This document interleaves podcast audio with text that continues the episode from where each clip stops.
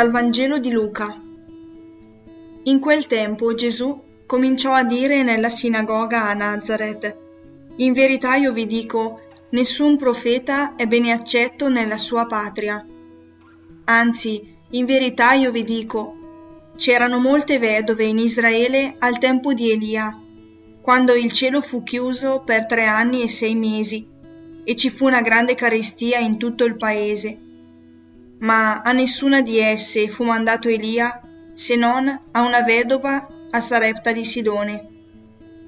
C'erano molti lebrosi in Israele al tempo del profeta Eliseo, ma nessuno di loro fu purificato se non Naaman il Siro. All'udire queste cose tutti nella sinagoga si riempirono di sdegno. Si alzarono e lo cacciarono fuori della città e lo condussero fin sul ciglio del monte sul quale era costruita la loro città, per gettarlo giù. Ma egli, passando in mezzo a loro, si mise in cammino.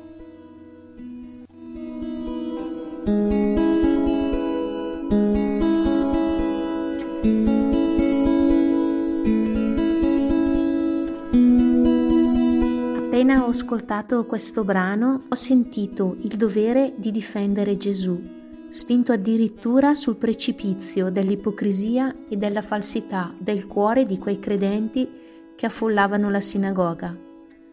Ed ho provato sdegno nei confronti di questi che credono di ascoltare e conoscere la parola di Dio annunciata dai profeti, mentre hanno lì, in carne ed ossa, Gesù e lo disprezzano al punto da volerlo far fuori.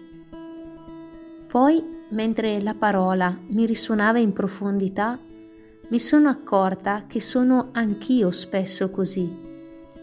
Credo di conoscere già quello che Dio vuole dire alla mia vita e di sentirmi a posto nel mio starci dentro tra preghiera e partecipazione alla Santa Messa. Ma a pensarci bene, tante volte zittisco la verità che Gesù dice al mio cuore. Per esempio, quando sono in conflitto con qualcuno e non voglio sentire parlare di perdono, o quando si tratta di dare un po' di me stessa nella relazione con gli altri, impegnandomi concretamente e gratuitamente in casa, sul lavoro, nella comunità, anche se non ci guadagno nulla e non mi sento abbastanza apprezzata. Ma che meraviglia vedere che Gesù non ha paura di arrivare fino in fondo alla mia meschinità e ipocrisia e che ci passa in mezzo, aprendo una strada nuova. Sono pronta a lasciarmi raggiungere da Gesù fino al precipizio del monte dell'Io e seguirlo sulla strada di Dio? Oggi nella preghiera consegno con verità a Gesù quella ipocrisia che conosco molto bene, ma che non voglio ammettere.